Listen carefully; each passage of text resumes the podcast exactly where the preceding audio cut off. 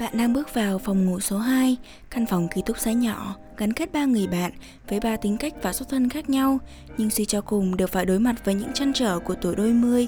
Tại đây, chúng mình sẽ cùng ngồi lại tâm sự, mở lòng và thảo luận bất kỳ vấn đề gì không thể thổ lộ ngoài căn phòng này. Hello hello, chào mừng các bạn quay trở lại với phòng ngủ số hai. Chủ đề tối hôm nay là làm sao để nhận biết một mối quan hệ chuyển từ thích thành yêu. Mai Việt Nam ơi, chuyện là ngày hôm nay chị vừa mới phải an ủi một người bạn bị thất tình. Thì người yêu nó nói là sau một thời gian ở bên nhau thì chỉ thích thôi chứ không yêu nên là muốn kết thúc.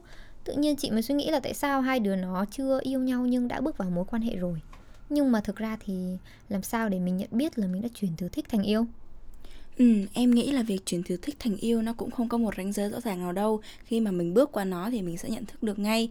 Thật ra ví dụ như là em với người yêu á, nghĩ lại thời gian đầu khi mà mới thích thì tụi em cũng cố gắng tìm hiểu những câu chuyện thú vị để kể cho người kia nghe, kiểu như là những câu chuyện mà để gây ấn tượng. Nhưng mà khi mà đã bước vào cảm xúc yêu rồi thì em nghĩ là nhiều khi không cần trò chuyện, yên lặng ở bên nhau thôi thì mình cũng cảm thấy an lòng rồi. Vậy ý em là khi yêu thì em được sống đúng với chính mình hơn đúng không? Vâng, đúng là hai người được sống đúng với bản thân của mình hơn. Em và bạn ấy cũng chấp nhận những cái sở thích, những cái sở trường cũng như là cá tính của nhau. Em thấy là để đi từ thích đến yêu thì đó là cả một quá trình luôn á. Ừ, chị cũng nghĩ nó là một quá trình. Nhưng mà khi quen ai đó thì chị thực ra cũng không suy nghĩ quá nhiều. Ủa, yêu mà không suy nghĩ về yêu ấy hả mày? Tại sao vậy? Chắc là vì trong những mối quan hệ trước thì tao còn trẻ, tao thấy vui thì yêu thôi, chứ không thực sự suy nghĩ gì cả. Tuy nhiên thì tao thấy là sau khi kết thúc một mối quan hệ rồi thì tao mới thực sự nhận ra là mình yêu bao nhiêu và mình yêu thế nào. Ồ, vậy là chia tay rồi thì mày có suy nghĩ nhiều hơn về cảm xúc thích và cảm xúc yêu không?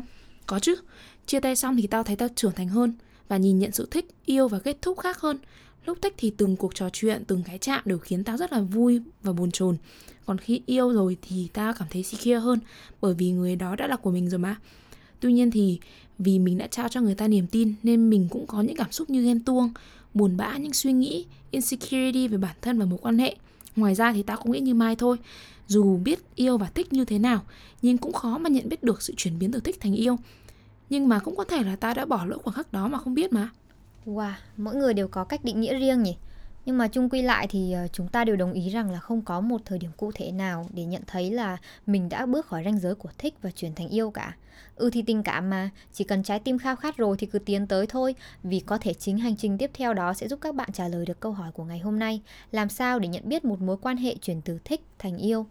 Cảm ơn các bạn đã đến tâm sự cùng phòng ngủ số hai. Thông điệp mà chúng mình muốn gửi gắm là nếu bạn có đang bối rối thì hãy nhớ rằng câu trả lời vẫn luôn ở đó và ở chính bạn.